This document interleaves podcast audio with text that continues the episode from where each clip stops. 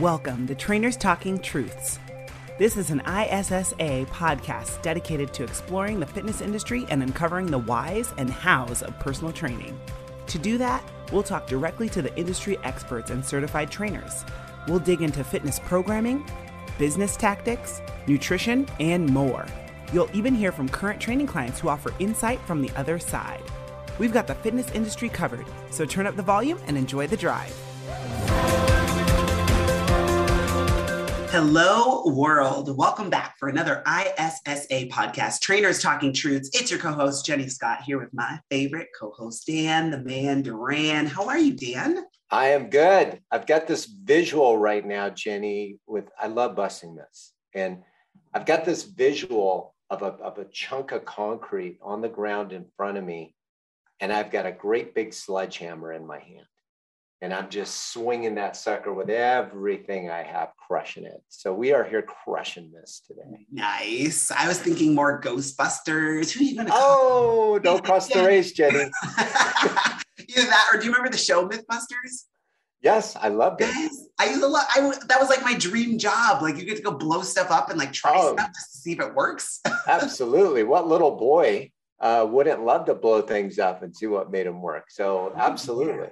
That's awesome. Yes. So today we are myth busting some weight loss myths, or at least things that people like to say. Let's just put it that way.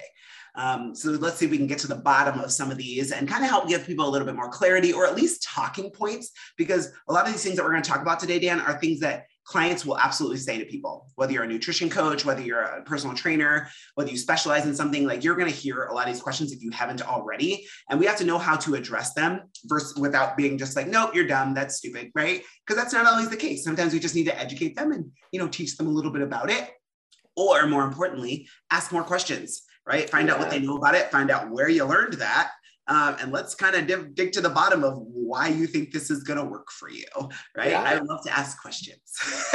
Yeah that's that's the best way to answer a question right? Is with a question so you can provide uh, clear feedback.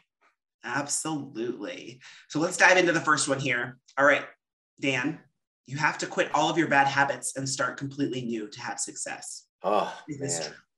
okay so i i didn't google it and i'm not a statistician but I do know the majority of quote unquote diets fail and they fail quickly.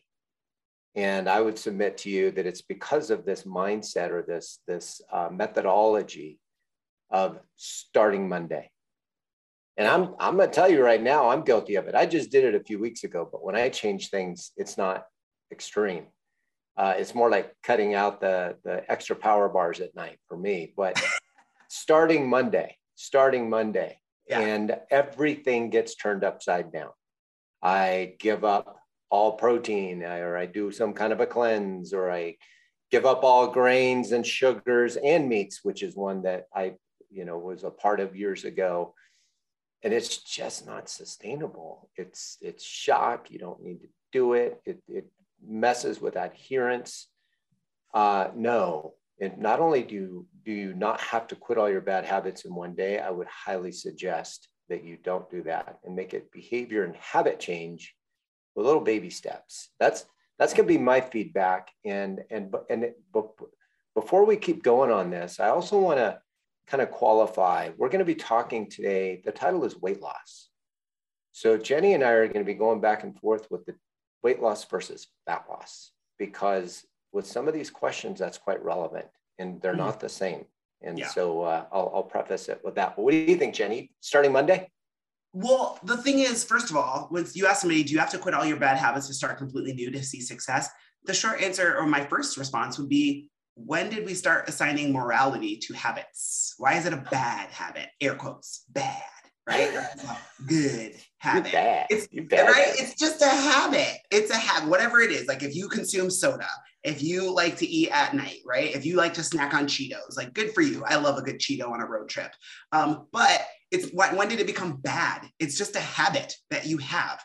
Okay. Now the question is, and this is my trainer vein switching on. Um, the question is, does that habit support your goals or does it not support your goals? That's the real question right? There's no morality associated with it. Um, does it support my goals or does it not? If it doesn't, maybe reevaluate it. If it does, awesome, do more of it. Make sense? So that's my first thing. Um, and whether it's quitting all of your bad habits or your quote, quote, bad habits um, to start completely new, no. Pick one or two things that you know you can work on and focus on doing that consistently. Once you get those two things down consistently, then pick two more things to work on that you'd like to change that more effectively support your habits. And that could take a week. It could take, what did they say? It takes three weeks to form a good habit, right? Three weeks. So you have to wait at least three weeks, sometimes longer for some people, sometimes less, right? Everybody's different, but you have to wait a little bit of time working on those things. Make sure that you are doing them consistently and they have become a new habit, right? Not good or bad, just a new habit. And then you can focus on changing something else. That's how you make sustainable habit change. And that's how we make lifestyle changes that are sustainable. Um, so you're using all these buzzwords, right? Habit, sustainable, lifestyle. Um, it has to be sustainable and you have to do it slowly, gradually, and choose one thing at a time for Pete's sake. Like don't change it all at once. That's called baby an overhaul. baby steps, baby steps. Remember, it's it's behavior change. It's habit. It's habit change. It's it's takes time. Yeah, I mean, you didn't form your behaviors overnight. No, they're not going to go away overnight. No, just like just like weight loss. Oh my gosh, or fat loss. Even you didn't gain all that fat in a week. It's not going to go away in a week, right? Quit watching reruns of Biggest Loser, by the way. I know. That be is, realistic. Oh, you should look up the Where Are They Nows for oh Biggest Loser. God. Very few of them, you guys, have actually maintained that weight loss. Uh, that did more oh, damage to our industry. And I was training in the in the clubs when that show was on, and I can't tell you how many people came up when I was interviewing them to, to become a client, and they wanted those results. I was like, oh my gosh, you guys are killing me. Yeah, you're killing me, Smalls. What are you talking about? Yeah. Speaking of, not a thing. Speaking of, here's myth number two for you, Jenny. Thin equals healthy and fit. Well, if that's the case, I am not healthy and fit. I've never been thin in my life. Nobody's ever walked up to me being like, "Oh my gosh, you're so skinny." Right? thin, thin. First of all, thin means different things. That's sub, like it's subjective. It means different things to different people because there is such thing as skinny fat. We've all heard that, right? Where you're yeah. petite as can be. I would. I'd rather call, call somebody petite right? You're petite, not tiny. You're not thin. Because I'm also very tall. I'm six feet tall. And for a girl, and I'm not a small girl, um, when somebody comes up to me and says, Oh, you're really big, ew, I am not big.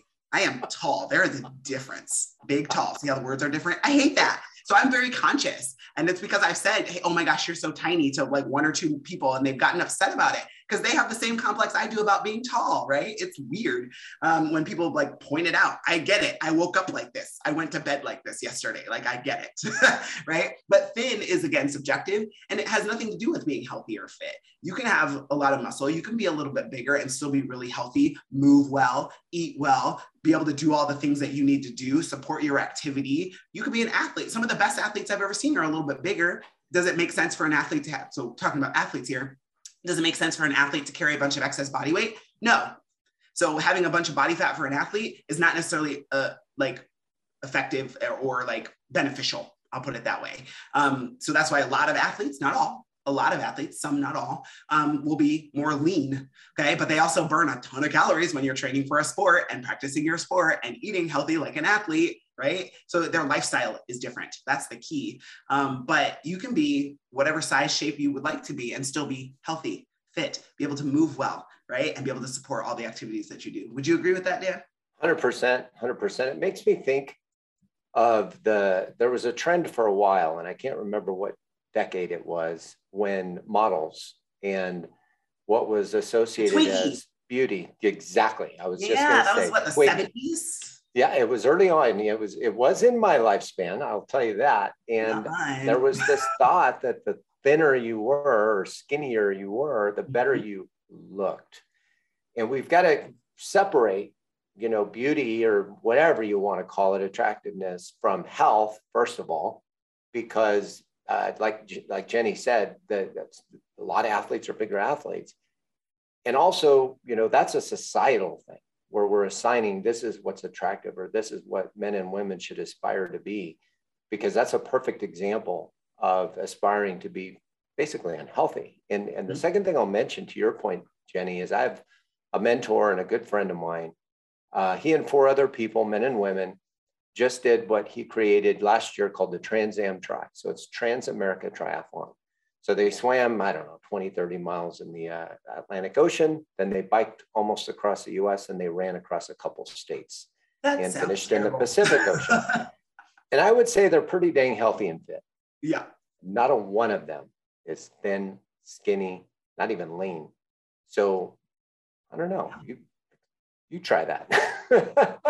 no, I look at I'm and that, that's because I think it's the athlete in me, and I work mostly largely with sports performance and athletes of all ages.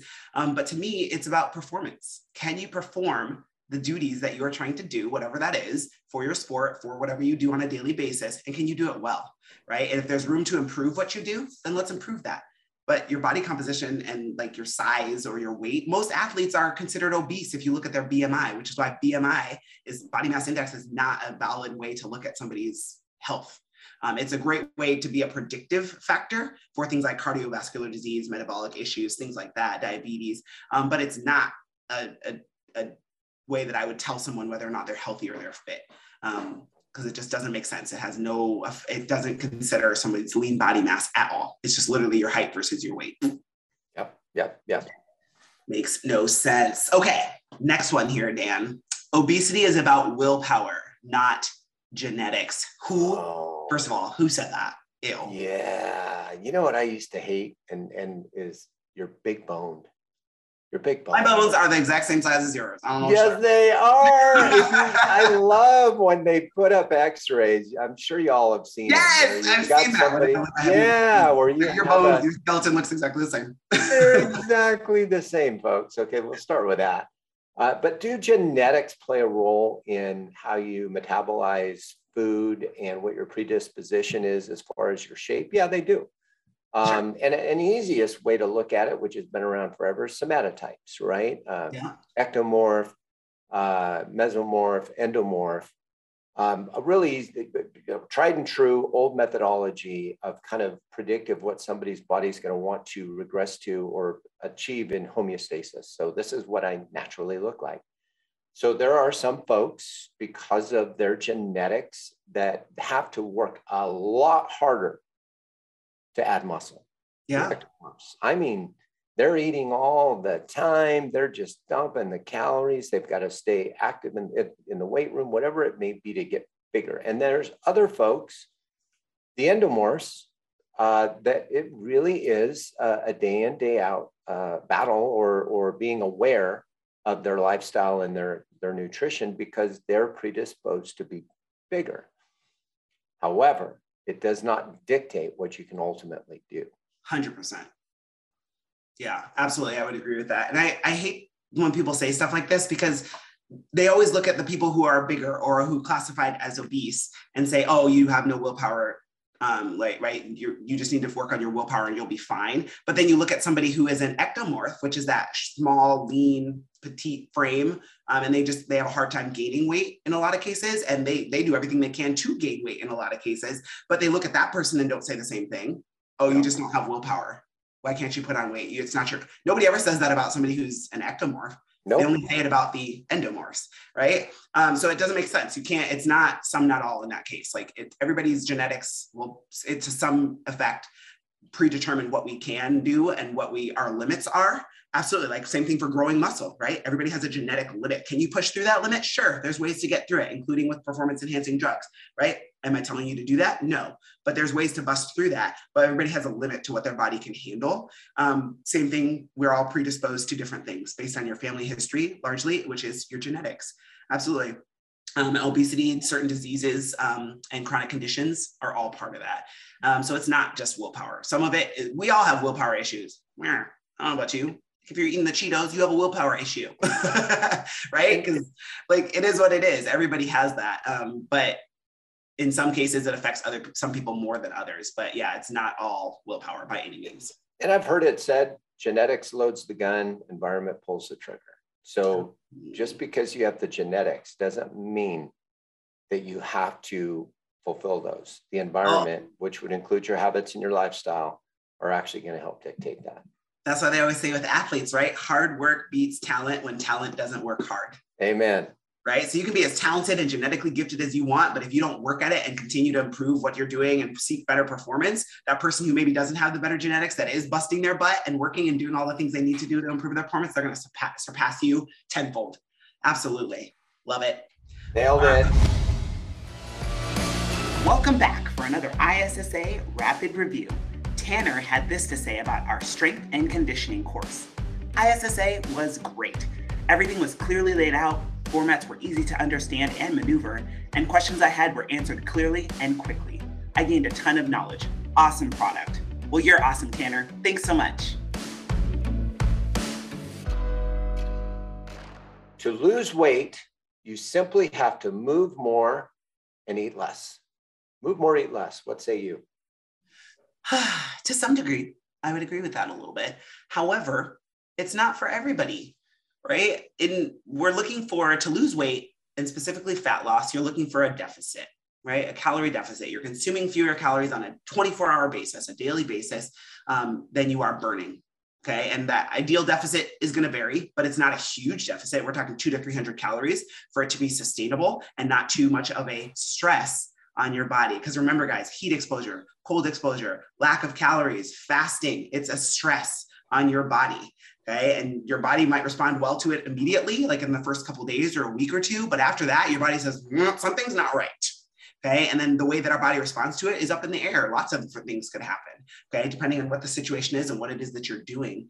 Um, but, and time is arbitrary to our bodies, by the way. So 24 hours doesn't mean anything to your like to your heart muscles or your biceps, your brain, maybe because there's a circadian rhythm, right? And the way we sleep and things like that. So that's why sleep is important. Having a consistent schedule is important. I'm going down a rabbit hole. However, to lose weight, to, you have to simply move more and eat less. Not necessarily, right? A lot of times, uh, what you're eating matters, right? If you're eating a diet of mayonnaise and butter, is my my example that I always give to people. You could eat mayonnaise but is that going to support your goal? And is, is that going to nourish your body and your cells? Probably not. do you even own mayonnaise, Dan? Yeah, we do actually. We oh, do. Yeah. I, I, don't. Yeah, I don't use it very much, but uh, yeah, we do. Sorry to all the mayonnaise lovers out there. It's not my jam. Yeah. it's not my thing. What would you say to this one though? Do you have to move more and eat less to lose weight? Well, I like how you how you started your answer. Uh, yeah, to some extent, true. Mm-hmm. Um, that is law of thermodynamics, right? Energy in, energy out. Uh, but I agree 100%. It's not just how much you're eating, it's what you're eating. And the extreme that, that you mentioned, uh, this is where we get into trouble. And that is, uh, well, I'm, you know, one is good, five must be better, right? And, and, Americans, we're notorious for I want more, I want more, I want more, you know, and, and so, well, really so if, if one glass, if one glass of wine is good for my heart, then two bottles ought to be even better, right, Jenny? Oh, I just did an audible eye roll when you said that. so, so, so we were like, dark chocolate is good for me. It has antioxidants. Yeah, yeah. like stop. give me two bars, sister, and I'll eat, I'll eat those every night. Stop. So, so uh, you know, over too much exercise. Uh, or under eating is like Jenny said, stress, and will actually have the reverse effect. Yeah. And it's not uncommon for, for us as trainers to have a client who we have to educate. Okay, we don't tell people what to do. And they we educate them to move less or eat more, and suddenly they start losing fat. And it's uh, it's one of those like, what just happened here? So absolutely 100% agree. And I would say it can be a little bit of one. You know, it maybe you for whatever reason can't move more, which I'd like to hear your excuse, but you can't move more, it, you could make a dent by, by eating less and vice versa.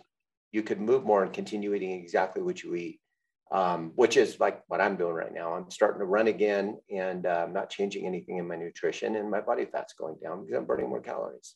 So, so it can be a little, it can be both or it can be one or the other. Yeah, absolutely. All right, here's another one for you. Eating at certain times of day will impact your weight loss or weight gain. What say you? Yes and no. Here we are again. Here we are again. you hesitated. Yeah, it well, we're back to depends, right? Yeah. Uh, we're, we're kind of back to it depends. So I think what it depends again on is what you're eating and what is your objective. What is your goal? What are you trying to attain? Because in in theory, and not well, not theory, uh, what we keep seeing as the nutrition science evolves, is the old you need to eat every three hours is not necessarily true at all. Not, and, yeah, no. And you don't want your blood glucose to be high all the time. That's actually really toxic. and, and that's where we started, right? And don't eat after four, don't eat after five, or whatever that time is. But you said it, Jenny, your body doesn't know 24 hours, it doesn't know that. So it's cumulative more than when you do it at the time of day. So I grew up, uh, what is it? Breakfast like a king, lunch like a prince, and dinner like a pauper. Pauper, yeah, so, I've heard that. Right, biggest meal of the day, and I did that for many years. Now I do the opposite. I barely eat breakfast. I hope to I eat a decent lunch and eat a massive dinner. Same effect with me. And, and, and I would say and that's the, the thing, it works for you, whereas it may not work for your son or for your yeah. friend, right? It's everybody's going to be slightly different. Um, and to me, like, what time do you go to bed though, Dan? Like, what time do you wake up? What time do you usually go to bed? Um, I usually in bed by 10 and I'm up by six. Okay. So that's, yeah, yours, you're shifted probably two hours in one direction from me. I get up at four and I usually go to bed by like 8:39. I have fallen asleep on the sofa with my mouth open. Um, so I'm shifted two hours in the other way. Um, but I always tell people it's not about when you eat, it's about eating to support your activity. Food is fuel, right? Just like fish are friends, said the shark in Nemo. Food is fuel. So if you're eating late at night, but you did all of your activity and you've been just chilling around the house since 3 p.m., what are you eating for? At eight o'clock at night? Like, are you going to run a marathon while you're sleeping? Oh, congratulations, right? Are you preparing to sleepwalk? Like, I don't understand. What are you eating for at that point? Your body doesn't require anything, maybe just some water, but then you might have to get up and go potty in the middle of the night. So, is that going to affect your sleep? Does that make sense? Sleep is so important. Everything that I give advice on, for the most part, guys, talks about how is this going to affect your sleep, right? Um, because at the end of the day, people underestimate their sleep um, and they're like, oh, I sleep just fine. I only need five hours a night. No, most people need more than that. I can get away with six hours in a night, but the average person needs their eight hours. And if you're not getting it consistently, brr, your life is going to suck and you're going to struggle. And day after day after day of that, your recovery, like I wear a Whoop and it tells me what my recovery score is. It tracks my sleep. It tells me what my ideal amount of sleep is. And I've been wearing this thing for two some years. Um, so it's got really good data because it collects data every day. Um, but not everybody wears trackers to bed, right? Not everybody tracks their sleep or pays attention to whether or not they wake up in the middle of the night or did, you know, when I woke up and went pee, did I turn the light on? Right? There's all kinds of research that tells us that when light hits your eyes, it wakes you up, it wakes your brain up. So don't turn the lights on. If you're afraid of the dark like me, take your phone and use it as a flashlight and point it at the floor, but don't put it in your eyes, right? Little things like that that you can do where if you have to get up and go potty or you have to get up and go take care of your child who's crying, avoid turning on lights so that you can easily fall back asleep and get the sleep that you need. Um, but anyway, I digress, talking about something different, but it does have something to do with weight loss because if you don't sleep well, your body's not going to do the things that it's a stress. Your body's not going to do the things that it needs to do in order to encourage weight loss. It's going to hold on to that weight because it says, yo, something's not right. Um, but eating should surround your activity. So if you're, I'm most active from 5 a.m. Dan, I was at the gym this morning at 5 a.m. with my face pressed against the glass, waiting for them to open the door. Like open, open, open, open, open, open. I was like, hello, hello, hello, hello. and they always have a question of the day on the counter. It was today, it was what was the first state in the US? And I believe it's Virginia. I don't know. Ooh, I did not uh, answer it there. Oh but, yeah, I'm gonna stay in my lane, Jenny. but like, so I start working out at 5 a.m., which means I get up at four because you know what? I have two dogs, two giant dogs that I have to go walk every morning. I need to eat my breakfast, take my supplements, get some water, and then allow my food to settle a little bit before I start working out. So yeah, it takes me an hour to do all that stuff, and then to drive the 15 minutes to the gym because I drive past 10 gyms to go to the one that I go to. I'm that person. Um, but by the end of the day, I coach volleyball, which is usually done by 5, 6 p.m. And then I come home and I chillax and I relax and I read and I walk my dogs lightly and just sit around, clean, whatever. But I'm not doing anything of substance. So typically I don't eat after volleyball any, on any given day or after about 4 or 5 p.m. because I'm not doing anything, but I eat to support my activity. And that's the way it should be. Would you agree with that? I do. I do. The only caveat I'd say is the old earn your carbs, earn your starches is you're refueling. So we want to remember that we have wiggle room when we're refueling what we've uh, depleted. So, example, I did uh, uh, a five mile run yesterday that was broken up with some uh, intervals running up and down a levee. Mm-hmm. So I told mama before I left, I said, I'm gonna go do some some intervals today. Can we add a baked potato uh, to dinner tonight? Yes, because I'm replenishing. So it's not eating the potato before I run. I'm just replenishing my glycogen storage. So I had room to consume more. So activity doesn't have to be after you eat. It can be refueling. You can drive 500 miles in your car and then fill up your tank. And now you're driving your car 500 miles on a full tank. But either way, you've got to put fuel in the tank or you're not going to make those 500 miles. So yeah. just make sure that it supports your activity and then be aware that if you didn't burn those calories, you can't you can't have three quarters of a tank of gas and add another 20 gallons to it. Right. Now you're going to get fat. You're going to gain fat. So so you have to it has to be revolving around activity. And by the way, Jenny, nightlight sister, nightlights. My whole house is lit up with non-blue light emitting night lights. We don't turn anything. Maybe on. I'll look into that. And by the way, I stand corrected. Virginia was not the first U.S. state. I'm apparently an idiot. It was Delaware. I just googled Ooh. it. I know. I would have lost at the gym. It's fun though. They always have like random U.S. trivia. Um, so to those of you out there who are screaming at your speakers right now, just being like, "You're not right. That's not right." you are correct. Delaware was the first U.S. state. Hawaii was the last one. I stand corrected. My bad. Uh. Um, um, but yeah, um, and guys, this may seem like something that you're like, some of you guys are probably yelling at your speaker again, saying like, "What are you guys talking about? This is so simple. It's it's more complex than that." hundred percent, it is more complex than that. Um, however, you have to remember that the average client that's going to come to us looking for weight loss advice or fat loss advice is going to need to start simple. we can't just dive into, oh, we're tracking your macros. We're going to get you to this, this, and this, and be super, super specific, even though in our head and the way that we might do things is super, super specific and really, really tedious, right? The average person, though, is not going to spend the time doing the stuff that we do. Right. Um, so I always look at like successful bodybuilders, right? And I'm not ta- like this is not a conversation about performance enhancing drugs. Let's not take it there. However, bodybuilders in general have to have a certain level of discipline. Powerlifters have to have a certain level of discipline, right? Anybody who plays a sport at a high level has to have a certain level of discipline to do what they do. The average person can't do what you do. Why? Because they don't do the things that you do, and they're probably not going to, right? Just be realistic about it. Um, so sometimes we have to start super, super high level, make sure that John or Susie or whoever you're working with can actually do that thing and do it consistently, like I talked about earlier with willpower and obesity. Um, can they do it consistently? Are they, you know, you're good with this? All right, we've got this down. Now we can start digging a little deeper. Get out your shovel. Let's start digging one layer at a time, one layer at a time.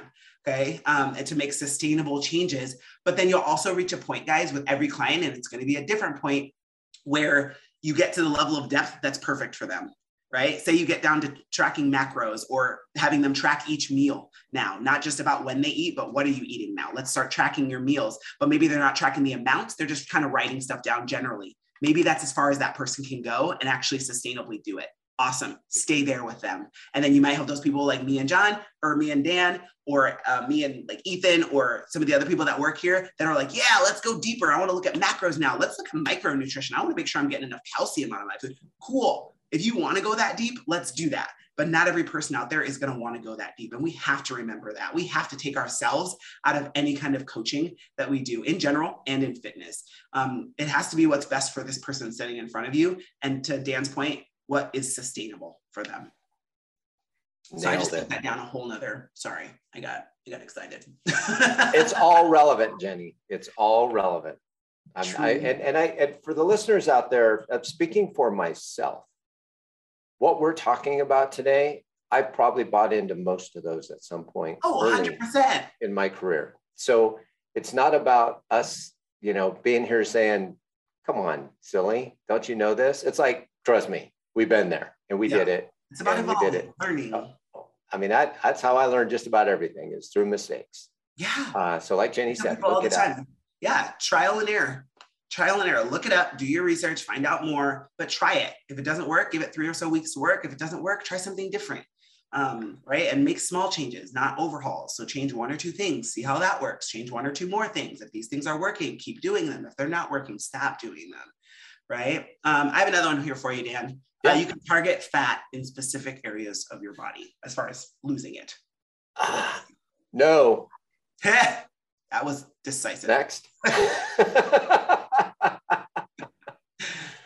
No, it's sad. It's sad. It actually is. It's a real bummer. Um, so we were talking about genetics earlier. That has a large part to do with where your body loses and holds fat, right? Yeah, yeah. There's and, and differences for that. There's hormonal differences, um, all kinds of things. But as far as losing it, like your body will decide where it wants to lose body fat from first and last.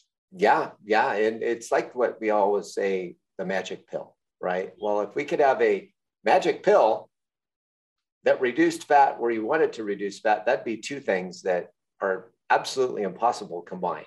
It just doesn't work that way. And it's sad. Um, two things. Number one, uh, we want it, it would be great if we could, right? If somebody could come in here, come to us and say, this is where I want to focus. Gosh, it'd be great to say, all right, we're going to write a program so that you can lose that, that extra body fat around whatever your belt line or your chest or wherever you carry it, the, your thighs. Mm-hmm. Uh, doesn't work. Um, and the other thing is, what really gets me is marketing, Jenny, because you just watch television and there's a gadget out there. All there, you'll always find a gadget, whether you wrap it around your waist or you stick electricity on your body. Who the heck knows? That's going to help you lose fat in an area. And folks, it doesn't work that way. Yeah there's gadgets for everything now. I have client, I have a couple clients that I've had for a long time that randomly every three months or so, like clockwork, will text me and be like, "What about this?" and send me a link to something. And I look at it, I'm like, "Stop it! Where did you even hear it? What is this?" and I just have to. I don't. I don't say that to them. I just say it out loud in my car when I read that when I get my message. But um, it's about educating them. Like, what is this? Let's look at more into this. I'll help you do some research, or here's some research that talks about whatever this device says it does. Um, it, do you think this is going to support your goals? Right. Um, and he's a uh, my one client that does it the most. Like, makes good money, so he can afford pretty much anything. Like, even if it's a couple thousand dollars, that's like a drop in the bucket for him. So it doesn't matter. Whereas some people are looking for the cheapest route to get something done, or the fastest way to get something done. And a lot of time, weight loss, fat loss, guys, takes time. Um, and it's not going to be necessarily quick, especially if you have a lot to lose. Um, so it's about being patient. I lost 60 pounds in six months, and that was relatively fast, but I was yeah. crazy consistent with my diet at the time. This was 13 years ago. Um, and I also saw a trainer three days a week, and he held me accountable. so, I mean, it took a while and it took a little trial and error for me too, but um, it takes time to get it well, done. Knowing, knowing what I know now and what you know, 60 pounds in six weeks or uh, six was it six months? Six months, yeah. Um, is I would say like, what is the perfect adherence and discipline and program and maximum amount of weight I can lose safely? Um, that's it. You nailed it. That's quite an accomplishment. I did it. Yeah, that is Changed my life. Yeah, that is quite an accomplishment. And it, and if y'all know Jenny, uh, she did it right. It's not like because you can lose 60 pounds in six months and be very unhealthy. Um, yeah. Oh, for no sure. No problem. No, I changed a lot about what I did. I literally, I remember it like it was yesterday. I went into my pantry. My trainer at the time, I paid him. I was like in my 20s, and I used my credit card because I didn't have three thousand dollars to pay for six months of training, but I really wanted to do it because I was tired of, like you said, all the diets and all the things that I had tried. The last one I had tried right before I started this in December of 2008, what or 19? No, it was 2008. Yeah, um, was um, the cookie diet where you literally eat those little nasty tasting cookies all the time. Oh my God. So I was like, I'm over this. I want to get this sustainable. I want to do this right. And I want it to work.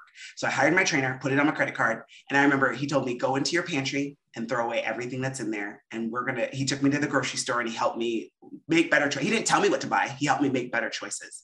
Um, and so I had two giant like outdoor trash bags those big black ones of food that I threw away. I was like crying the whole time because I was like, I'm pretty sure I just bought all, all this stuff. Threw it all away and started fresh. Um, but it was it was painstaking, but it was consistent. And like I learned to like foods that I never thought I would like, like cottage cheese with pineapples in it. Delicious. Oh um, gosh. oh yeah. That used oh, to be one man. of my favorite snacks and like cooking meat and like making my own meals at home. And I used to own a business, a dog daycare at the time. Yes, I owned a dog daycare and it was legit and it was so much fun. It's called Camp Bow Wow. Um, and uh, I don't have it anymore, by the way, if anybody's wondering. Um, but I used to take my lunch to work with me. That was something I never used to do. I used to just go eat out at the little Bagels and Bialys place or, you know, the Pizza Hut that was across the way. Um, but it's possible to make your own lunches and like just small changes like that made a big difference for me. I was able to control more of what I was eating. Um, so maybe another, maybe on another podcast episode, we can talk about my weight loss journey, but yeah, I think that would be awesome. And takeaways for the listeners, two things Jenny said that I'm gonna I'm gonna reinforce. A, if you're if you're you're ready to make changes. Now, this is we said small things, small habits. Uh, this isn't a big change, and that is clear the pantry mm-hmm. or whatever you call it in your house. Uh, and B, make a shopping list and stick to it. Yep. Don't shop hungry. Stick with your list. Oh, I'm terrible about shopping hungry. you know what I call my pantry, Dan? You know what I call? I have two pantries. Don't judge me, guys. It's really a laundry. Room. Like I have my regular pantry, and then we have a closet in our laundry room, which I call the bomb shelter, because um, that's where when we go to Costco and buy things in bulk, like tissue or yeah. whatever, it all goes into the bomb shelter. Um, so it looks like a bomb shelter when you open it because there's like giant packages of things. Um, and then in the regular pantry is where all the normal size stuff goes. Um, but essentially, the bomb shelter has become my pantry. So like I'm cutting for a bodybuilding show right now. So all my protein powder, my uh, rice cakes, my green beans, my rice that's pre-made in the little containers, like all my food is back there. Mostly because my fiance has realized that he actually kind of likes the food that I eat, and he'll eat it and not tell me. And then I there's nothing worse than going no. into the pantry or to the refrigerator looking for something that you know was there yep. and it is gone. If yep. my fiance comes up missing, y'all, it's because he ate my food. Oh it's my evidence, Jenny. That's called evidence. Yeah, I know. I just told everybody how he's going to die. Um, well, I'll tell you, he's afraid of heights and he doesn't like hiking. So if he happens to die hiking, I'm just saying. uh-huh. Uh-huh. this is a known fact about me. I've already plotted his demise. Just kidding. I love him. We're getting married next year. but this is fun, Dan. Yeah, I, it's nothing like myth busting. There's nothing like talking through these. And like I said earlier, um, I believed everything and and and some was right, some was partially right, right, and some of it was absolutely wrong. Yeah. So you know, do your research. Don't just trust Jenny and I. Um, look it up and, and find the science behind everything we talked about. I think you're going to be. I, I know you're going to find alignment there, but but you know, be be make sure you're sifting that information. Mm-hmm. Uh, especially when you're getting it from sources that are outside the actual professional fitness industry, backed by science, like ISSA. Yeah, absolutely. And I, my biggest piece of advice for everybody when it comes to this stuff, guys, when people come up to you and say things like this and you know it's not right, um, or there's more that they need to know, don't judge them, right? Don't fly off the cuff and tell them they're dumb or that that's stupid, blah, blah, blah. Don't, because that makes people feel some kind of way. If you had a belief in something and you said it to somebody and they told you how stupid you were for it, you'd feel some kind of way too, right? But instead of telling them that they're wrong, ask more questions. Where'd you learn about this? What do you know about it? Let's talk about it. Educate them, right? And if you don't know anything about it, learn more about it and then educate them. And then let them ultimately make the choice because intrinsic motivation is far more powerful than extrinsic motivation, meaning it needs to come from them. They need to make a decision based on the information that you can present to them to help them make a better choice. It needs to be their choice if it's going to be anything that they can even remotely keep sustainable. Okay, so always remember that. That's just the power of the human mind. If somebody tells you to do something, I don't know about you, Dan, I'd be like, mm, yeah, I'm not nope. Just because you nope. told me to do it, I'm not doing it. nope. Right? But if it's my idea, then absolutely. Oh, this is the greatest idea ever. It's my idea. I'm That's right. That's right. Great idea, Jenny. Right? Glad you thought of that. Hey, thank you. Oh, motivational interviewing. Yeah. yes, absolutely. A little psychology thrown in there. Awesome. Well, this has been fun, guys. Any last words for everyone outside of what we've already said, Dan? Make good choices, Jenny. Oh, you beat me to it today. I'll give you that one. I'll give you that one just for today. Fair enough. You heard it first, guys. it's been fun. We'll be talking to you later.